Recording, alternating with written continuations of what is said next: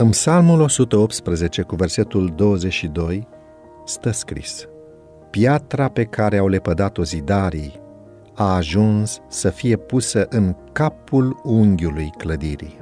Pentru cei care cred în El, Hristos este temelie sigură. Aceștia sunt cei care cad pe stâncă și se zdrobesc. Aici sunt prezentate supunerea față de Hristos și credința în El. A cădea pe stâncă și a fi zdrobit înseamnă să renunțăm la neprihănirea proprie și să mergem la Hristos cu umilința unui copil, pocăindu-ne de abatele noastre și crezând în iubirea Lui plină de iertare. Și tot astfel, prin credință și ascultare, clădim pe Hristos ca temelie a noastră.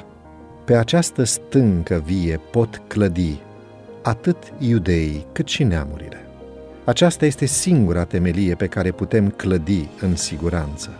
Ea este destul de cuprinzătoare pentru toți și destul de tare pentru a susține greutatea și povara lumii întregi.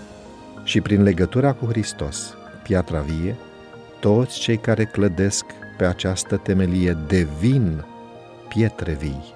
Mulți sunt ciopliți, lustruiți, înfrumusețați prin propriile sforțări, dar nu pot să devină pietre vii, deoarece nu sunt în legătură cu Hristos.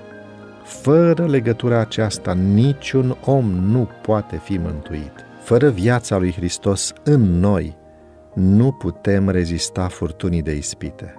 Siguranța noastră veșnică depinde de așezarea clădirii pe temelia cea sigură. Astăzi, mulți oameni clădesc pe temelii care n-au fost probate. Când cade ploaia, când bate furtuna și se revarsă apele, casa lor se prăbușește pentru că nu este întemeiată pe stânca veșnică, pe piatra din capul unghiului, Isus Hristos. Pentru cei care se lovesc de ea, pentru că n-au crezut cuvântul, Hristos este o piatră de potignire. Dar piatra pe care au lepădat-o zidarii a ajuns să fie pusă în capul unghiului. Ca și piatra lepădată, Hristos a avut de suferit în misiunea lui pământească dispreț și brutalitate. El a fost disprețuit și părăsit de oameni, om al durerii și obișnuit cu suferința, era așa de disprețuit și noi nu l-am băgat în seamă. Dar era aproape timpul ca el să fie proslăvit.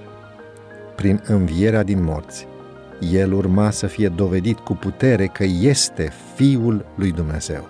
La a doua venire, avea să fie descoperit ca Domnul cerului și al pământului.